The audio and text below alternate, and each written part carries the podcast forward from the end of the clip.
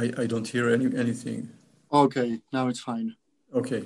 So uh, we can start. Hi, everybody. Shalom. Um, hi. Hi, Shalom. Hi, Shalom. Hi, Mirek. Hi, Sylvia. Hi, David. hi, Mirek. Hi, everybody uh, who are watching us or listening to us. That's a special broadcasting of um, Kindle Library uh, Knihkupectvo Art Forum with uh, Israeli writer David Grossman and uh, his translator Sylvia Singer. It's for me, it's a pleasure. It's a, it's an honor to have you both of you uh, here. So I'm really, really looking forward uh, to this conversation. Can we compromise on pleasure instead of honor? okay, let's Okay. Uh, have it just as a pleasure. okay, so we are here for because of your absolutely hot new fresh book, uh, which just came out from the printing house in Slovakia. It's called uh, Lay, um, Life with Me, uh, in Slovak language. I have to say in the beginning that uh, it's an amazing book. I really enjoyed. It's it's a five star book for me, and I already had a conversation with the Israeli ambassador here. He read it in Hebrew, and uh, we both have uh, the same word for this book. And for you, you are a magician. Thank you very much. So uh, maybe my first question is, uh, and last, which is not connected uh, to the book, is how are you? How how it's uh, situation in Israel with COVID and uh, how life is going on? I guess uh, it's the same atmosphere like in uh, Slovakia, like almost in every other place. People slowly, gradually get used to the idea that our life will be less and less good in the coming uh, years, even even after we have the vaccination, uh, because I think the proximity to to death and the fragility of life that we all understand, it will have its uh, effect on us. Uh, I think there is also an effect to the fact that there are less and less places of culture opened. Uh, we don't have theaters, movies, concerts, not even football uh, games. Uh, the feeling is that humanity is turning off one by one all the lights. Uh, and again, we are demanded all the time to adjust to worse uh, situations.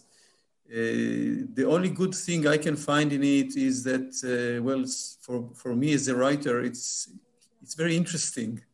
I mean, for a human being, it's horrible, but for a writer who is observing all the time, that's what we, we writers do. You know, we try to observe. This is maybe the only skill that we really have. Uh, and every day there are new things. Every day we see how we function or dysfunction in this extreme situation. What are the effects on us as individuals, as families, as societies? How the politics uh, poisons the, the considerations of leaders. Uh, extreme situation creates extreme nuances, and I I hope we are really making the efforts to, understand what we are going through. Yes, it's definitely very new for us and it's challenging. Sylvia, how it is for you? Uh, you are in Czech Republic, which also has a huge second wave now. Yes, that's true. And uh, the situation is not very good here now. And people are fed up uh, of all the restrictions, but on the other hand, uh, they must be um, responsible. But also, they are fed up with the government. So, also, the politics uh, is uh, interesting to, to see how it works. And uh, for, for me personally, it's in some ways a nice time with the family and uh, more time for translating even if it's not uh, so easy during the day. And what i fight with most is is the daily routine. It's so um, uh, it, it's so untidy let's say. In, it, it's it's hard to to be in a focused or on concentrate on things and uh, not not only on work but uh, relationships and you really have to you really have to think about uh, keeping in touch with people and uh, yeah, I think it's much more important now than ever before with the family. Yeah, and now maybe uh, our internal escapes are much more uh, important because we cannot travel, we cannot go outside, yeah. and uh, this book uh, is is uh, one one of this example how culture is important in in in, in this particularly in this situation when when uh, even it's demanding for our uh, psychological um, state, status. It's um, it's challenging. It's uh, physically and and so on. It's uh, not easy. But with culture, you can somehow escape for a while uh, while you are reading and, and get into good story, which this book is really um, amazing story, which is based on a real person and that's my first question on this book, David. Uh, David, uh, I think it happened that you decided to write this book because you knew one very special woman, and uh, later it, it developed into big friendship uh, among among uh, her and, and you. Yes, uh, one day a lady called me with a very peculiar accent. Uh, later, I learned it's a mixture of Serbian, Croatian, Hungarian, and Hebrew accent. And she had a very decisive tone. And she called me and she said, David.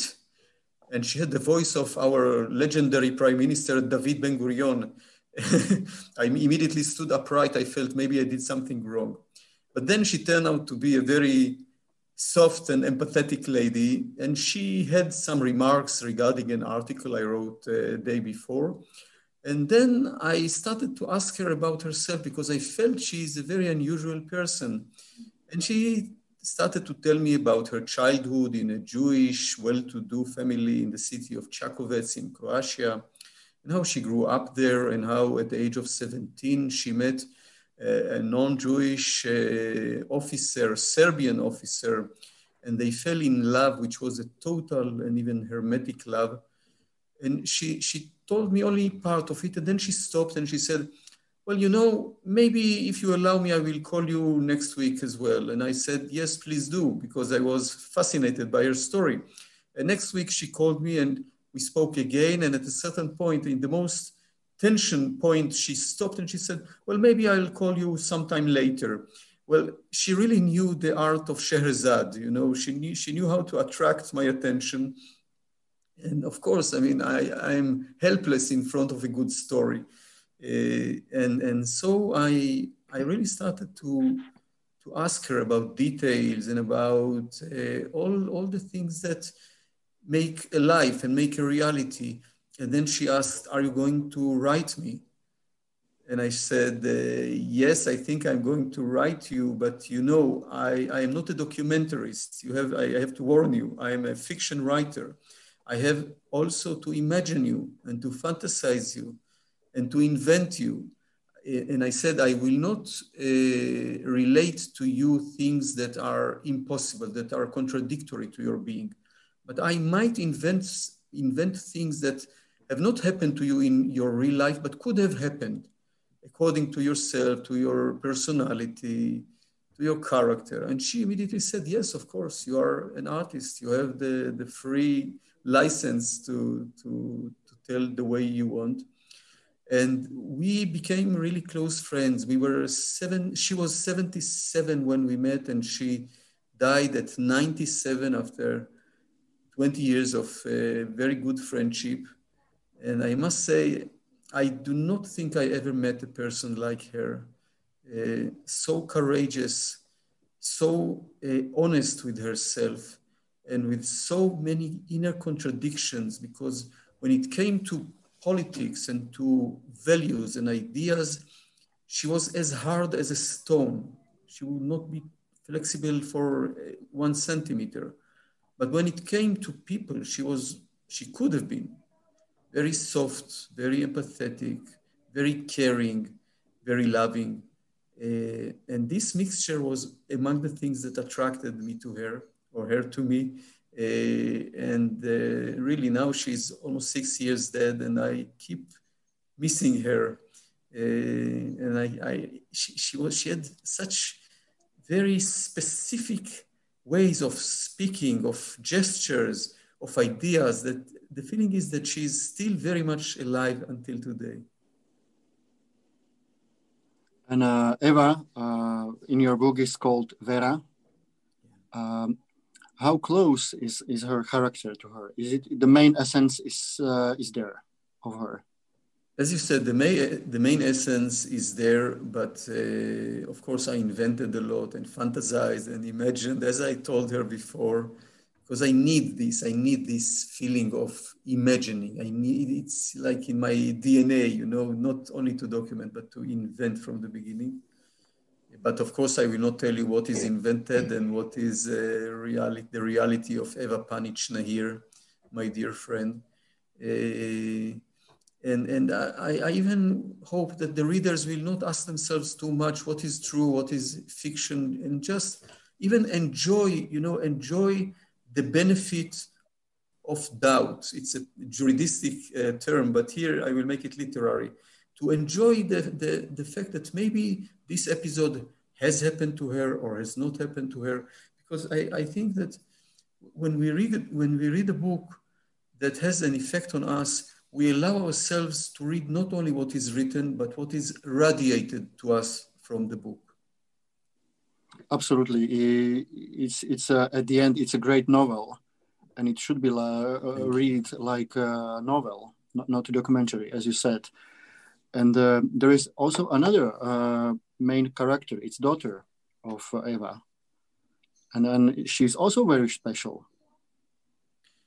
Yes, the three women I must say, are very, very special, very, very strong women. The mother, the grandmother, the mother, Nina, and the daughter, Gili, are, uh, are characters.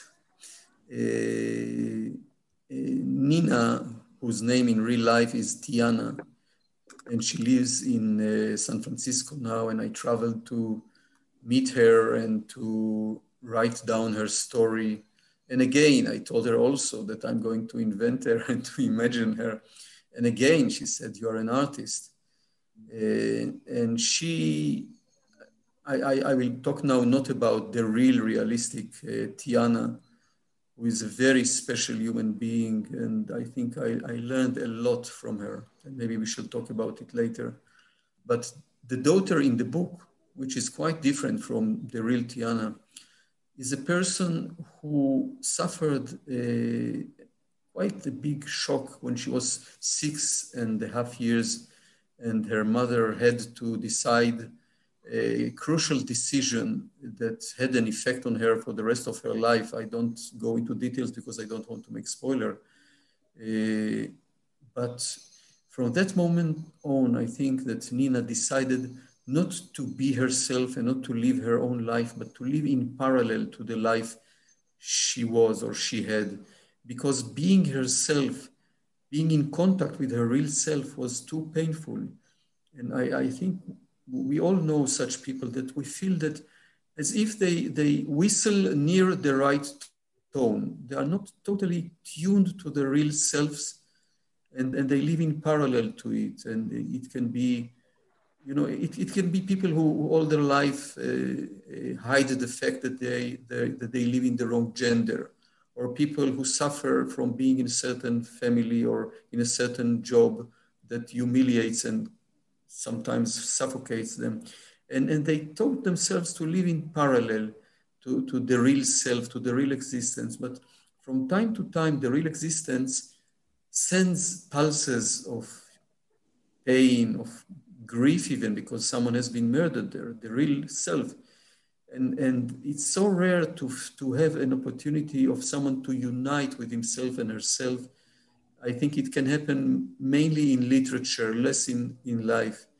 Uh, and, and my Nina in the story, she all the time is on the run. All the time she runs from people, from love, from true emotions, in, in, when the story takes place, we find her in the, the extreme, the final north of the globe, near the northern pole, in a little village called Svalbard, uh, where uh, all kind of people gather there, some of them you, you don't want to ask them why they chose to live there in a place that nobody asked them redundant questions like myself.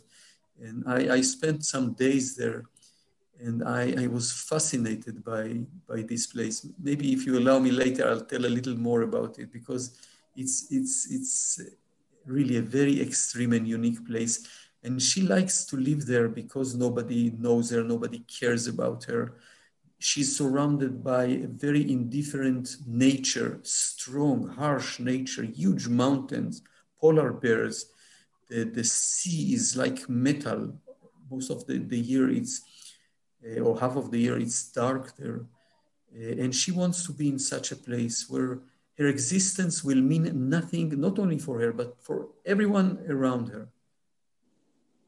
Yeah, you can tell us more about this place uh, because we can say that uh, this book uh, somehow started in uh, Israel, but one also one may and the most important place in, in the story is uh, in Croatia uh, on on the island uh, Goli Otok, where used to be concentration camp of during Tito's times.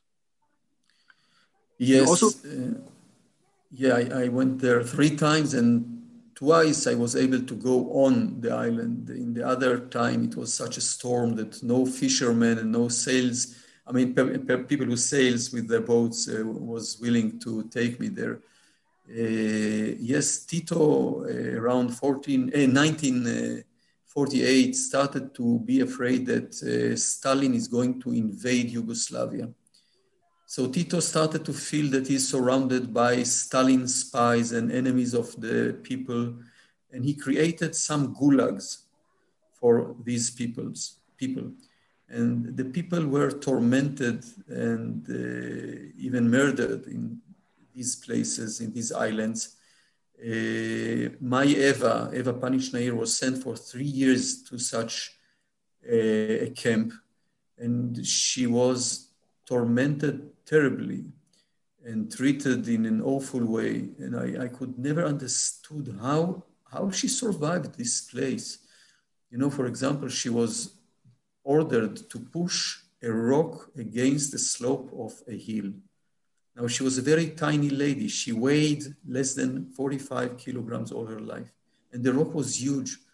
And I asked her, How did you do it? How did you push this rock, which is almost twice as your weight? And she said, I told myself a story. And what was the story? That her daughter, Tiana, needs a medication that exists only in the top of the hill in a special small pharmacy there, imaginary, of course. And that's why she was able to roll the stone until the top of the hill. There was the pharmacist who gave her the medication. And then she started to roll the rock back very carefully because some prisoners have been crushed by their rocks and she brought it to uh, Tiana, the, the, the, the so-called medication, and immediately turned back and started to roll the rock against the slope of the hill because there is a pharmacy and a medication and Tiana needs it. And I think when I heard that, I understood really the, the power of, of the story that we tell ourselves, that it can really, you know, move rocks against the, the slope. Sylvia, uh, how did you enjoy uh, the book? And, and my naive question for you as a translator, uh, when, when you first read the book, do you read it as a reader or you already read it as a professional translator?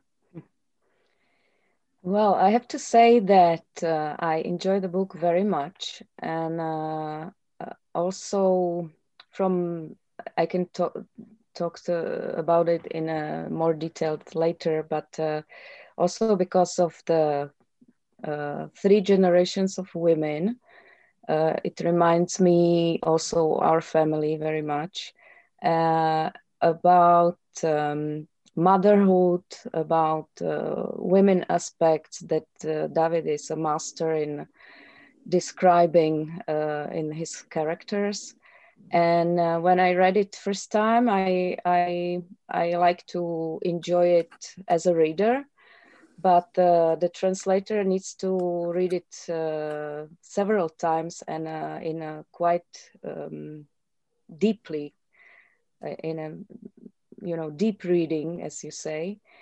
And um, uh, we had a seminar with David, uh, all the translators of this book, uh, and he actually created our international community because we met already second time, or for me it was second time. Uh, and it's amazing uh, it's amazing work with david and it's amazing to hear how in his voice you hear the story how he talks about the characters it's very important and I don't think uh, I could be able to understand uh, it so well as uh, it really helped me a lot. So uh, that was very big life experience for me. Yeah, also can, for me, by the way. yeah, we can talk a little bit more about this workshop Hope because so. it's amazing. It's a it's a story about uh, how David is really taking care about good translation. That it's it's uh, that, that, David you you consider translation as a really really uh, important uh, issue. So uh, you are calling for several translators from several countries to meet at one place and to debate about your book and to re read it book. How how it works? Uh, well, it it happened three times with my last uh, three novels, uh, where I felt that the, the grammar and the syntax and the vocabulary of each of one of them, each one of them, uh, needs to be uh, understood by the translators because there are many challenges for translators in, in these novels. Uh, so I invited, uh, we, it was, as I said, three times. One, we were 12, later 15, later 10. Uh, it depends on how free and available uh, the translators are and the place is. Uh, this time we met in a little place that turned out to be an old Jewish synagogue in the city of Sisak in Croatia. But before it, we met in Straelen, which is a small townlet on the border between uh, Holland and uh, Germany. And uh, first, we, we, we tried that the languages, that the translators of the languages that are like sister languages will sit together. The, the Slovakian with the Czech and the, and the Polish and the German and the Dutch and we, we put them in, in a kind of an order so they will be able to converse amongst themselves. And I read the whole book uh, from A to Z. I, I read, you know, I read a paragraph or a page or a poem when it came to the translation of Falling Out of Time, which is a book of half of it is poetry. And, uh, and then I would pause and wait and then I started to hear the whispers of the translators with each other when they consulted, and they came with some solutions and some solutions from another language that they knew, and they adapted the solution to their language. Uh, and, and it was really, really a fascinating experience because, you know, for, for a whole week, we dealt only with literature translation.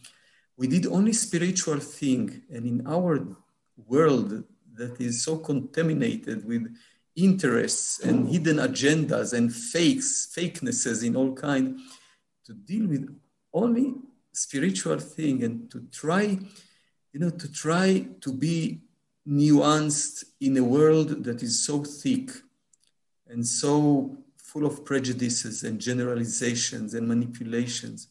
To do something precise is really it's it's it's a it's a great present and uh, I did it because I also wanted my translators not only to understand this sentence or this unusual word that I use, but also, as Sylvia said it, I wanted them to listen to my melody when I hear it in my inner ear. Mm-hmm. Because I, I believe that books have a melody. Books are not only a matter of literature, but also of music. And, and in, I mean, you, it's, it's important that your translators, because they are the people who will convey you to another culture, to the Slovakian culture, to the Hungarian, to whatever. Uh, every one of them has this uh, responsibility. And it's important that they will hear exactly my inner music. It reminds me that Flaubert, the great Flaubert, when he finished a novel, he used to stand at his window and to shout out with all his energy, and he had a lot of energy. Uh, he read the whole story by shouting, the whole novel by shouting. I'm much more uh, merciful towards my neighbors. I do it only between me and myself. Sometimes my wife uh, is, is an audi- a captive audience. Uh, but I, I have a feeling, and maybe Sylvia can say if it's true or not, I don't know. I have a feeling that it's really essential uh, because to have a good translation, this is a miracle. And, and one more thing that I want to talk about it later. But first, let's hear Sylvia.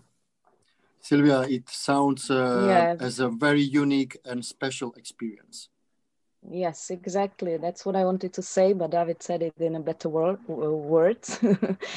it was very unique, and uh, I think also the personal relation is very important with the author. I, I really I really appreciated that I had a, a opportunity to participate and uh, and to uh, experience the book in a different way. Exactly, the voice, the the um, melody, and uh, also um, like uh, David's thoughts about how he um, views the characters and how he uh, views the situations, important situations in the book. And I have to say that uh, translating David Grossman is a challenge, a big challenge by itself, because his writing is is demanding. It's very deep, and it's uh, like no. It's big challenge also because none word is useless. You know, you each sentence is built in a very thoughtfully and very um, precisely, I have to say. So as a translator, you really have to, you really do a hard work, but I really enjoy it. And I think also the others. And uh, what was interesting for me uh, in being on this seminar, uh, that's what I wanted to say also that uh, not only meeting people from different cultures, but also their dyna dynamics, you know, like when we were sitting in a circle, uh, and as David said, that uh, close languages where people from close language were sitting together, but it was it was amazing to see on the other side of, of the circle what was happening between uh, Spanish, Catalan, and uh, I don't know all the all the others. there different dynamics, and in a different each language has different problems. So let's say the Slavic section, because we were sitting also with a Croatian translator, uh, and uh, we had no problem with the sentence, for example. Like we totally knew how we will translate it in each of our language but someone else had a problem and then we started to discuss it and, and it became very um, very important and interesting discussion because there came things i don't know maybe david can say something to it that even david didn't think about uh, something that that someone else would notice in yeah, this situation. Uh, yeah one of your maybe biggest challenges what was uh, to put uh, Vera's language yeah. to sound uh, her Hebrew, which actually is a Slovak language, to sound uh, like Hungarian. Yeah. yeah. Yeah, I, I think I was lucky in this because it was that was a big challenge, but it was not so difficult for me. Maybe uh, in Slovak because uh, Jewish uh, population in Slovakia, most of it spoke Hungarian. And in Vera, what, what I was saying that for me it's very close and personal book because Vera reminds me so much of my grandmother uh, that I used to have from the Jewish Hungarian side of the family, and uh, I could I could hear her in my head when I read when I then at home uh, was translating, so I could hear my grandmother's exactly the accent that is in Hungarian. And I really had to think how to put it in writing, like how to uh, how to make uh, it well. So it sounds like a Hungarian accent. But uh, I don't know in other languages that I don't think it, it can work so well as in, in Slovak because we have very similar situation, historical situation. Let's say that also we had a, a Jewish population who spoke Hungarian so it was very close to me. I heard my grandmother's voice in my head, and she is also very much similar in her character to Vera, in good and bad. I also. So it was very, uh, for me, a big joy to translate this. Yeah. I I thought of a how what, what kind of a miracle is translation because you know I write a sentence or a paragraph in Hebrew language that counts back almost 4,000 years. And in the sentence that I write, inevitably almost echoes the Bible and maybe the Talmud and maybe another layer of the Jews when they were in diaspora and the last uh, updated slang of the Hebrew. And then you take it and you translate it, you move it to another field totally, which has its own connotations and associations and culture and identity and memory.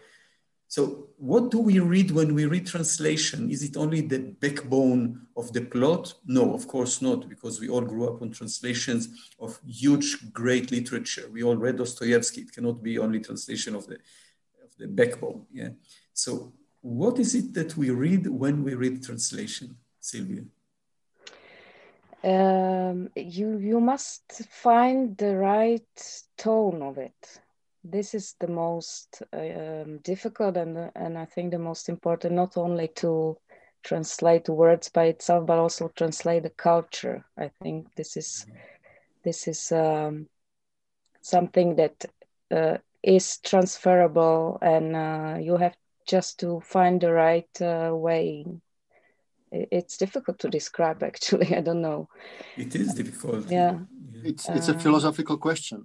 Um, you you you have studied philosophy uh, in Jerusalem, mm. and uh, and I, I feel in, in your question uh, uh some philosophy because uh, I think what what has been said uh, about melody actually I, I felt it when I when I was reading the book I felt the melody of your book, and it was not because that I read translation, but it was that I read your book, which was excellently translated.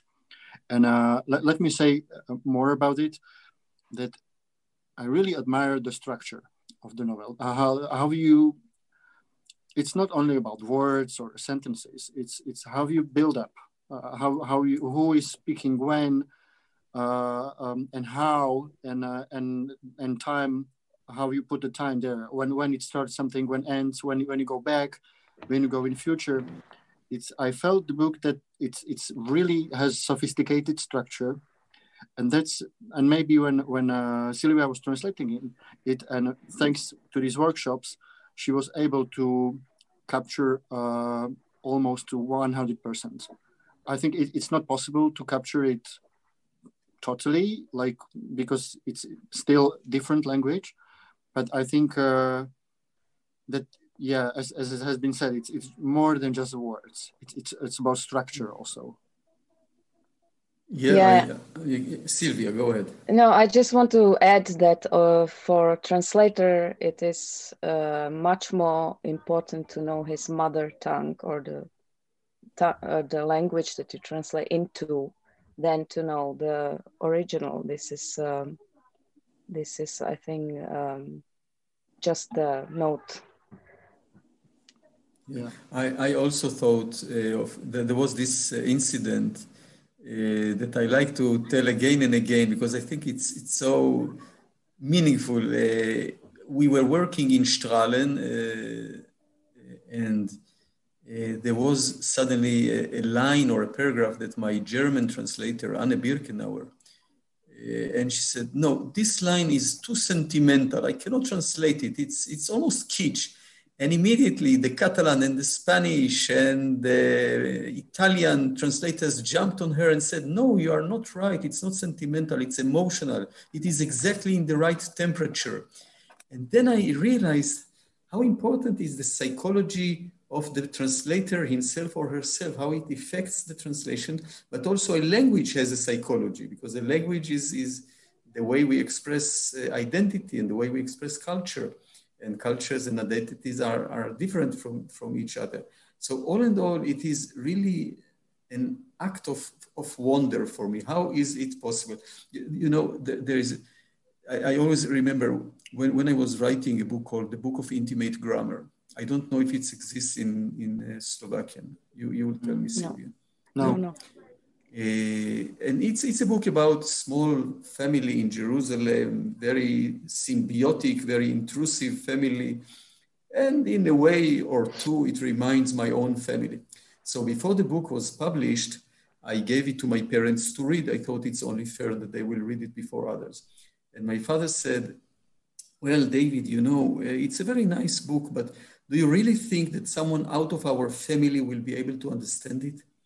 And I thought it's, it's a wonderful and sweet question uh, because I, I want my books to be read as if my father will ask me, do you think that someone out of family can, can understand it? And I think this, this, is the, this is part of the roles of the translation, that it will be a mixture of something very exotic and a little remote and something very, very intimate.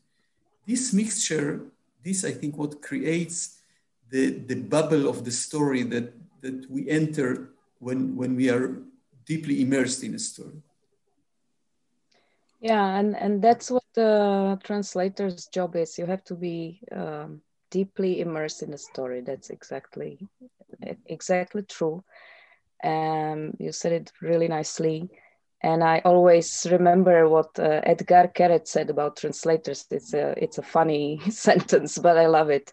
That they have to be like ninjas because they have to be invisible, and if you can see them in the in the in the book, then it, they don't do a good yeah. job. yeah, good definition. Yeah. Yeah what what uh, else was uh, Sylvia challenging for you in, in, in, this translation? I remember when we were talking about uh, previous book, uh, which you translated, um, "A Horse Walks in a Bar," mm-hmm. which uh, won a Booker Prize uh, for David Grossman.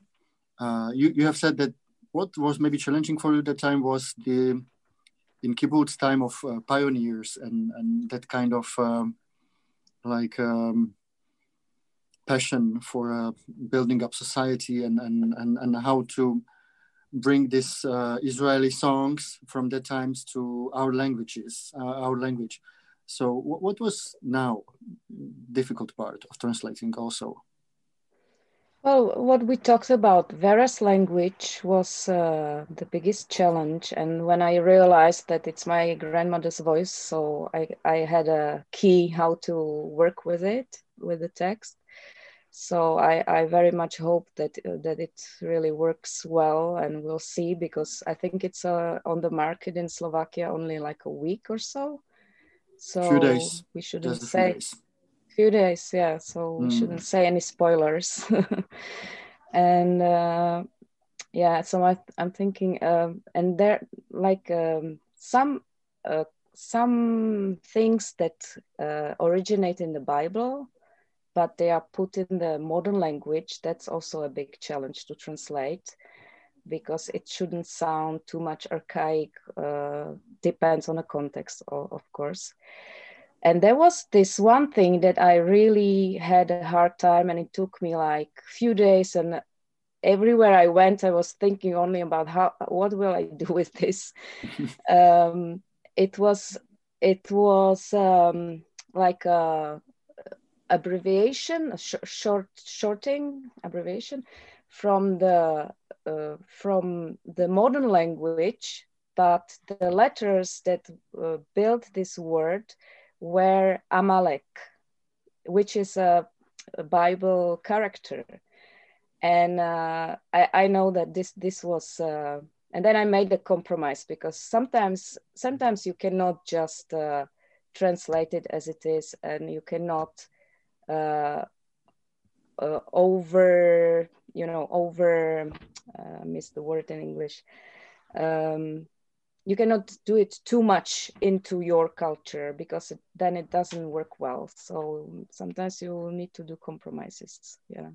So there were few few um, uh, few things like that that i really had to think uh, hard and many many much time took may i ask a question yeah uh, when, when you speak with translators uh, of from other languages yeah and you compare their languages to the Hebrew, can you say something about the Hebrew? Is it more difficult to translate from the Hebrew because of the, the, long history, because of the Bible?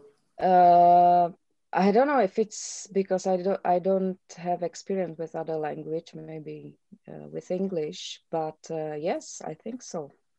It's more mm. challenging because Hebrew has many layers, right? As as you were talking about it has a modern slang, uh, but biblical layer, and it all it, it's actually very un unique language in, in this sense, uh, like whole in a whole world. So uh, I, I, don't I don't know if it's more difficult, but uh, we had really good professors on uh, university and Hebrew studies who um, taught us very good grammar. I have to say that uh, I think I have uh, I, biblical Hebrew, maybe not anymore, but I knew uh, on my studies than any uh, any average Israeli that I know each each sign. What why is it there? Why it's not segol but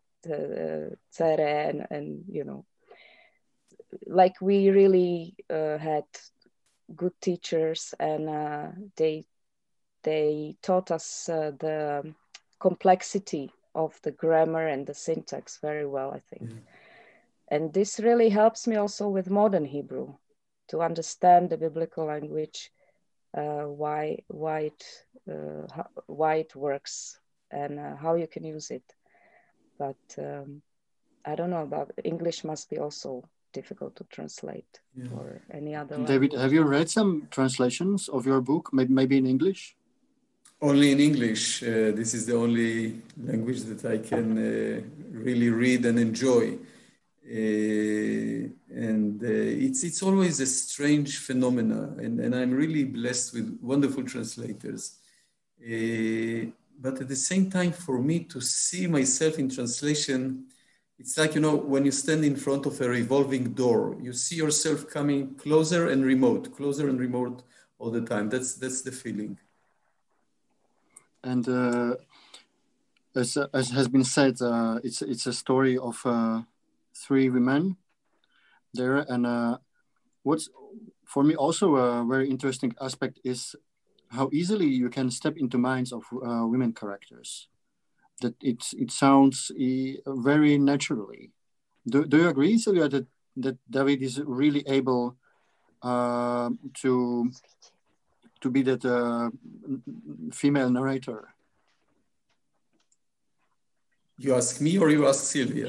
Okay, uh, you sorry. too, but, but okay, so uh, uh, once again, uh, that I do agree, Silvia, with me that uh, David is excellent in uh, in when when he's stepping into minds of female characters, and and yes. when he's speaking by their voices, it's very natural. Yes, exactly. It's it. You can also see it in uh, in his uh, book that I did not translate, but it, it is in Slovak. The woman, uh, how do you say it in English? Escaping from the news escaping from escaping the news. from the news mm-hmm. yeah in the character of aura uh, that's amazing and also in this book it, it's three three different women in different age but uh, yeah and uh, and also the aspect uh, not only of women but of motherhood this is i think very big topic of the book uh, which um, yeah it's amazing like you wouldn't say that uh, a man can can step so so well into mind of the women characters yeah david is it is it difficult for you when you when you're writing this uh, from female perspective uh, well I, I like to write from a female perspective because to write like a man I know, and I don't want to write as I know. I want to write as I don't know. I want to have this energy of trying to decode something. And when I was writing, uh, for example, the book that Sylvia mentioned, uh, A Woman Escaping the News or Escaping the Notification, there is the, the main character, there is a 50 years old uh, Israeli woman, Ora is her name. Uh, and I was writing the book for, I think, two and a half years, and I felt I do not really know her. I, I should know her better. And when I say no, I mean even like in the biblical uh, connection of it, interpretation, because I, I believe a writer should know his characters almost totally to prevail in their most inner spaces. Uh, and, and I was quite desperate because I felt I'm losing the novel. If I don't really know her, then I don't want to write this novel. Uh, and, and, then out of despair, I sat and wrote her a letter, just as if she was another human being. You know, a, pep- a paper with a pen and a, a page, not computer, and I wrote, Dear Ora, why are you like that? Why are you so stubborn? Why don't you surrender to me? Uh, really, I was desperate. And the moment I wrote, Why don't you surrender to me? it pierced me to understand how stupid I was. It is not Ora who has to surrender to me. It is me who must surrender to Ora and to the woman, to this specific woman. And then I realized how entrenched I am, you know, like, like a fist. I'm not flexible, and, and that if I allow her to enter me and to prevail in me, and if I stop resisting her, just surrendering to the option she suggests me, then things will go so smoothly. And they did. She almost wrote herself. And I thought that usually we are so entrenched and we, we define ourselves in such a stiff and even rigid way. We say we are we are not like our parents. You know, we are so different from our parents. We are so different from the Palestinians, will the Israelis say, and the Palestinians will say the, the vice versa. We are so much unlike the Israelis. And so much of our self-definition is consists of negating, of negative definitions. We are not this, we are not that. But if you allow yourself to see that you are consist of so many others, so many others, uh, from your parents to your siblings to your friends to your uh, spouses to your so many selves that are around you and if you allow yourself to absorb them and it's not endangering your identity it only makes your identity richer and more profound uh, and i think this is part of the, the, the really precious gifts that writing gave me to see that i can stop resisting so many others that are threatening for me, that are even in real life, that they are a danger for me. But if I allow myself to, to be penetrated by them and to let them tell their story through me, and suddenly my story changes a little and becomes more flexible. And, and you know, I say story, and I think that almost in every book that I've written, there is someone who is telling a story to another human being and by telling the story in, in, a, in a different way, in a more original way, not as he or she told the story in the last time they, they told it, not quoting ourselves. But if we allow ourselves to tell a story and to feel the freshness of this story, then suddenly we see the text of reality a little different. Then we are not prisoners of our official stories, you know, the, the primal story that we always tell new acquaintances when we meet them, when we want to impress them, when we want to gain their sympathy or love or mercy. So if you allow yourself to tell an, an old story in a new way, suddenly the situation changes. And suddenly, as I said, you are not trapped by your own legislative story. And I say it regarding individuals, but also regarding societies and nations, because every nation has its legislative stories, the, the mythological stories of how we were right and they were wrong, how we were the just and they were the evil, and we won over them and we were very heroic and very honest. But maybe, you know, maybe after some time, it's, it's about time to check again our legislative stories and to see maybe they are not updated anymore. Maybe we can be in a totally different place in the world and le- tell ourselves new stories and not being trapped by the old stories. It can create such such inner liberty. Sorry for the long speech, but. Uh, no, it's yeah. very, very interesting. I just want to ask you that uh, you were talking about this negative phase of uh, of the development of a person or a nation, but uh, you cannot really skip it, right? You have to go through this like rebel that you are against your parents or against your i don't know neighbors or enemies even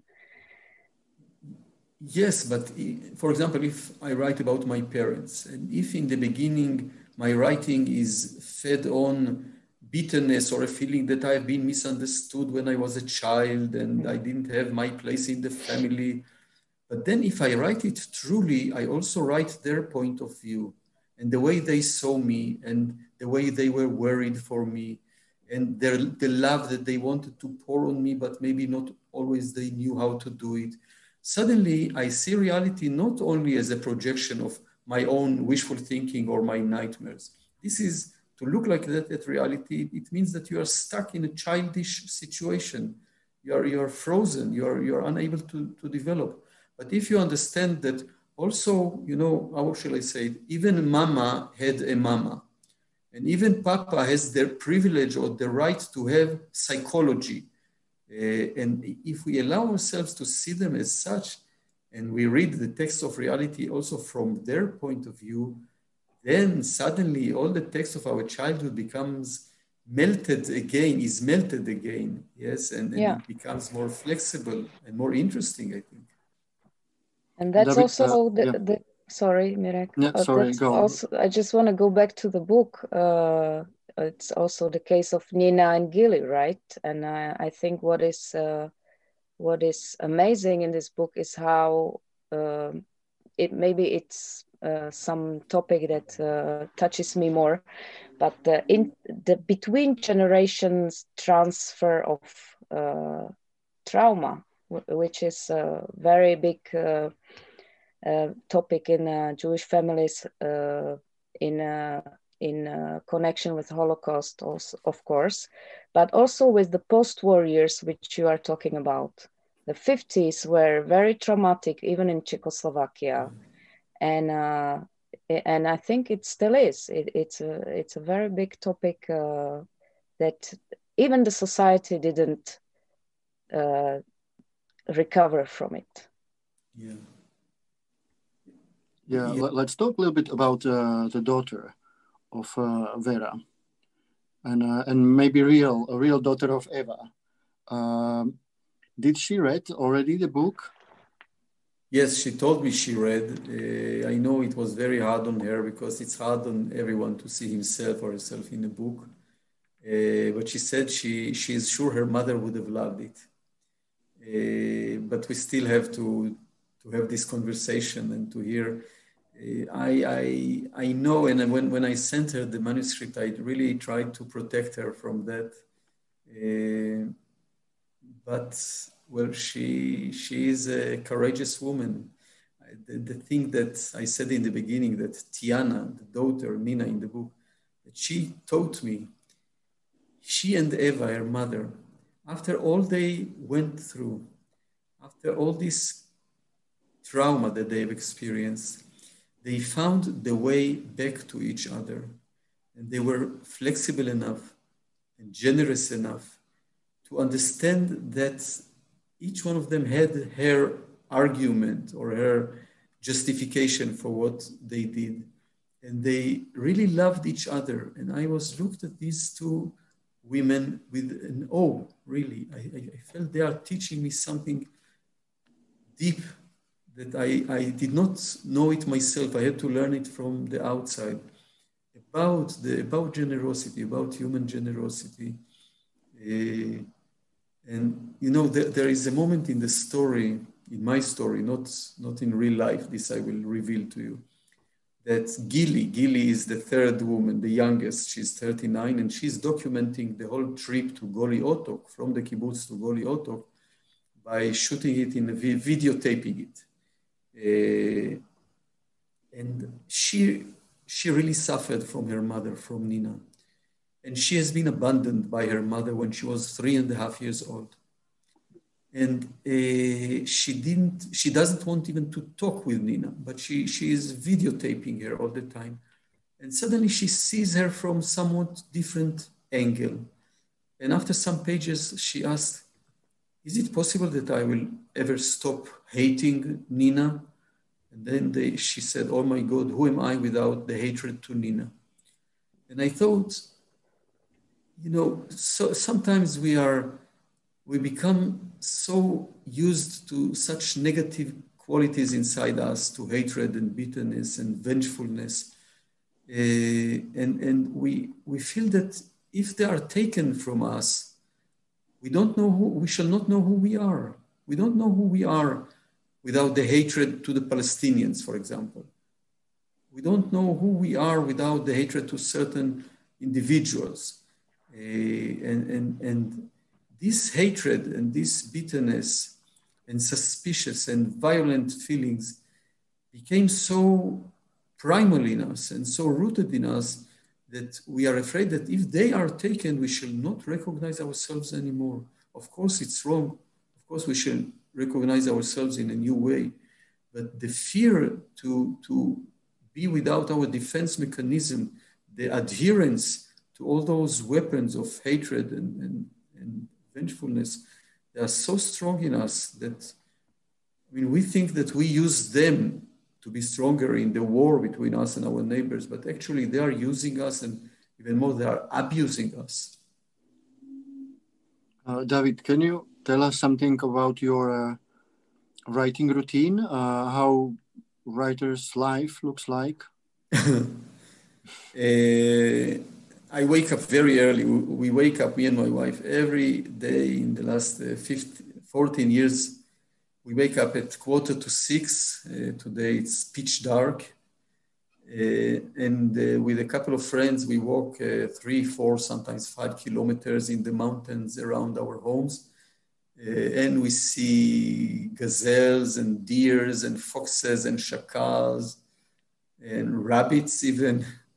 Uh, and it's a good way to start the day. at eight o'clock, I start writing and I write until two o'clock, something like that, uh, alone in a room. So the confinement and the lockdown of the pandemic is not something new to me. I spend, let's say, one third of my life alone in a closed room. Uh, and I do it out of home now in the last years, in, in a place out of home. And then I go home and we have uh, lunch, very bourgeois way of living. Uh, and then I start to write uh, at home. Usually at home, I erase half of the things that I wrote in, in my studio. Uh, and, and I'm, I'm more exposed to my surroundings. I'm less isolated, of course. and I, when I write, I'm, I, I mean, I, I'm almost obsessive about it. Everything that happens to me in life, immediately I will think, is it something that could have happened to Ora? Is it something that could have happened to Momik? Maybe Avram should say this sentence. Maybe Yair will write it in his diary. Uh, everything that happens is tuned and distributed to the different characters that I'm writing about at the time.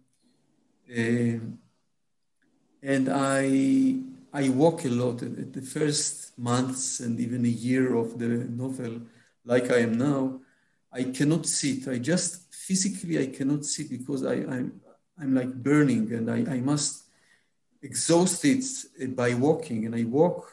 And there's 13 meters corridor in the place where I'm writing, and I think I surrounded the whole globe at least once by walking in this closed room. My wife says that I, I make stains of uh, burns on the carpets. And this is what I feel that uh, I, I need to be in motion. I need to, to I need this, this movement. Uh, I, when I start to write, I write in many, many versions. Uh, never, I, I, can never plan in advance how the story will unfold and develop, uh, how the characters will be. I understand it only through writing. Uh, sometimes it's 13 different versions, sometimes it's 20, 28. For a woman escaping the news, I wrote and I have 28 different versions. Uh, and I, I don't do cut and paste, never. I believe that if I just first writing it longhand, and then when I have too many notebooks, like a child in school, I need to move to the computer to upgrade to the computer. And, and then, then I, I, I tell it, and I remember once when I was writing one of my books, I finished number version number 12, and I did I say something wrong that made you run away from me forever? No, no, no. I just put lights on because uh, it was too dark. Ah, okay. Uh, so and, I, uh, yeah, so it, it looks like it's it's a very hard job uh, to write a novel. I, I don't feel the hardness of it. I feel the lightness of it. I feel that life without writing would be very hard on me and very anguishing for me. And having this really lack of realizing what I want to do and what I should do, uh, and to feel that my life is not only tuned to something that is uh, important for me, but that I got the, the real privilege of dealing with only very relevant materials in my life because usually so much of our life is consists of irrelevant things and irrelevant people who can verdict us to death or to life and to impose on us their ideas and their uh, wishes. But when you write, even if in the beginning I, I start to write a novel and, I, I, know I must write it because I cannot sleep and I cannot, I, I'm totally obsessed by it, but I don't understand why do I have to write it? I do not see the relevance of it to my life. And then after the third or the fifth version, suddenly it strikes me that it is my innermost story, and I just didn't know to tell it to myself in the right vocabulary, in the right melody. Uh, yeah, so this is part of my part of my routine.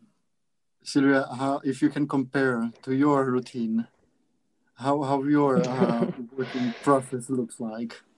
Totally different.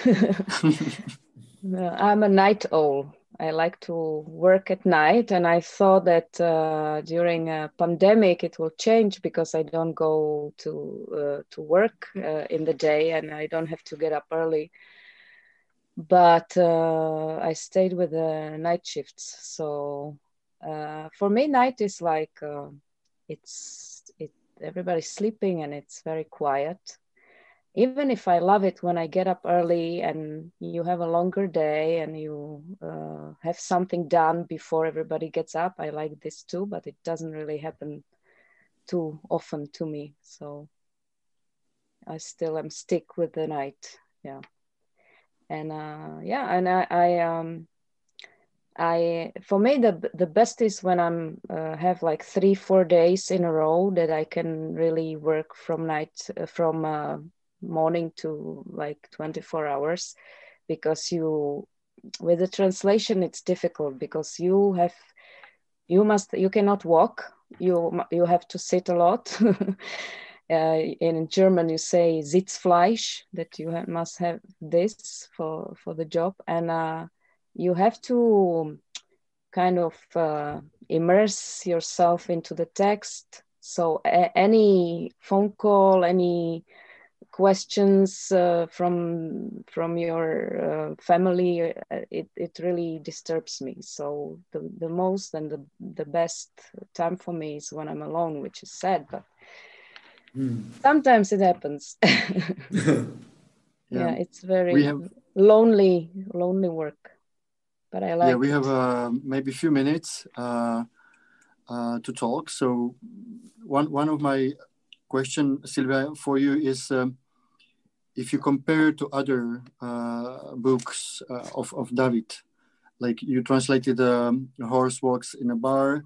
Mm-hmm. Uh, a kôň vodě do baru Slovenčine, Art, for, uh, Art Forum Bookshop uh, um, publishing house also translated, as you already said, the woman uh, escaping uh, before news uh, in in English, maybe to the end of the land.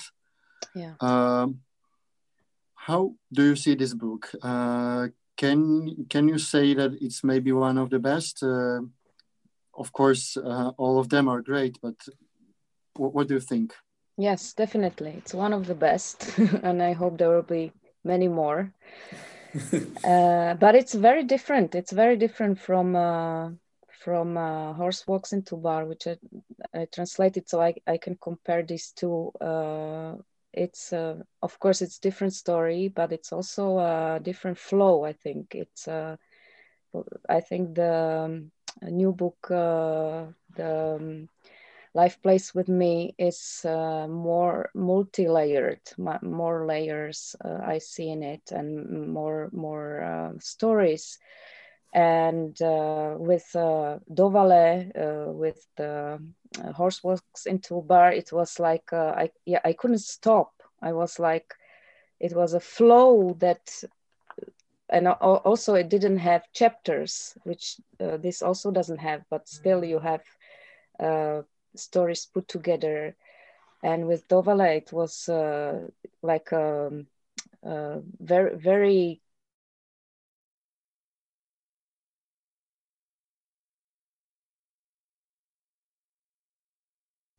only I cannot uh, make any um, linguistic uh, uh, uh, long talk, but as as how I see it as, as a translator uh, to work on it. And with with um, Life Plays with Me, I had to do more more stops, like to to breathe out and to to make mm, breaks in a work because it was so intense the stories and so uh, psychologically intense for me. Uh, david uh, what were reviews in israel? And uh, what about israeli reviewers? How they are? Very critical i suppose. I mean to ask a writer about reviewers it's like you know to ask a fish about fishermen uh, uh, they are like in every other, every place. They are very serious uh, reviewers, uh, and uh, they are very superficial reviewers. Uh, I think years ago there was the status of the reviewer was almost sacred. There were some giants that everything they said became a kind of a divine decree. Uh, thank God this this period is over, but right now there is a feeling of an inflation of, uh, of reviews and of reviewers, and it's very easy with the social nets to, to become a reviewer. Not all of them have the, the abilities, the, the knowledge, the experience, uh, and the tools to be to, to match a, a, really deep and complicated book. Sometimes uh, you feel that the reviewer does not really understand what he or she were reading. Uh, I, I, feel I'm quite lucky because uh, there were several times when my books were re reviewed and I learned something new about them, something I was not aware of when I was writing it. Uh, and I think this is the best thing that a reviewer can do, you know, to serve the writer in telling him things that, that he didn't notice, to be, to be nuanced in, in their uh, in the reviews and criticism. Uh, it happens, it's rare, but it does happen. Uh, David, and, and questions, uh, question which writers also do not like is, uh, what's your next mission? Is it already uh, in, in process?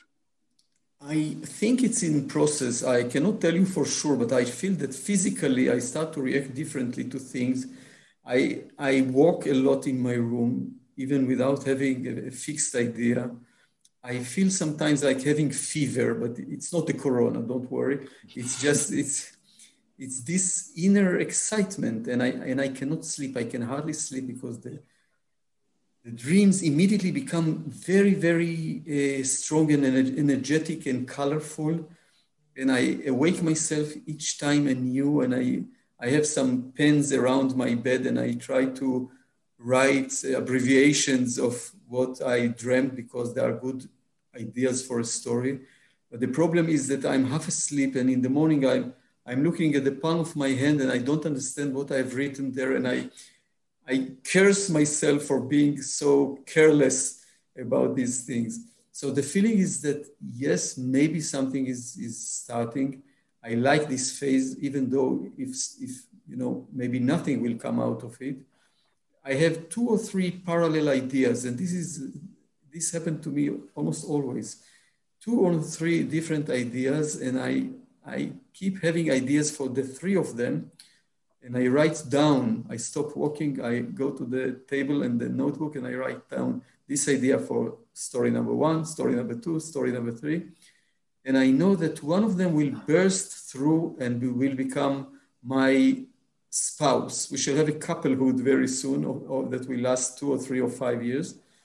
Uh, but I cannot decide who of the, the three will be the story. It's if I decide, it it uh, it is felt like an arbitrary decision that is imposed on the stories. I just have to let go and to surrender, and one of them will become the story, and maybe there will be a fourth idea. Who knows? Uh, a black horse, you know, enters a bar, and suddenly all reality is his. But I, as I said, I like this situation of uncertainty, that the earth is moving under my feet, that nothing is taken for granted. It's, it's a wonderful feeling. Sylvia, and your uh, mission, next mission, do you have a lot of books on your table? yeah.